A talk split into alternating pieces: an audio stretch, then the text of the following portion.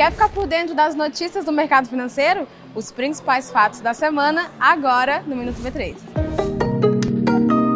Apesar do cenário de alta volatilidade, o número de pessoas físicas investindo na bolsa cresceu no terceiro trimestre desse ano, na comparação com o mesmo período do ano passado. Na renda variável, a alta foi de 35%.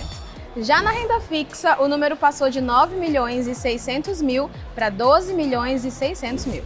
E os títulos do Tesouro Direto já somam mais de 2 milhões e 100 mil de CPFs, alta de 25%. O mundo inteiro está de olho no Catar, onde 32 seleções disputam a Copa do Mundo de Futebol.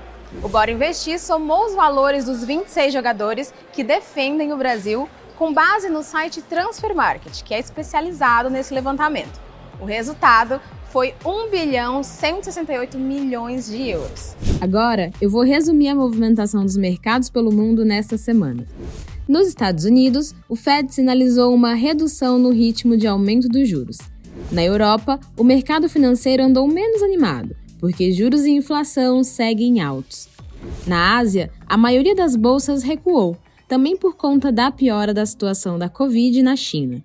Aqui no Brasil, o Ibovespa B3, que é o principal índice do mercado, teve variação positiva de 0,01% na semana, respondendo principalmente às incertezas sobre a âncora fiscal no ano que vem.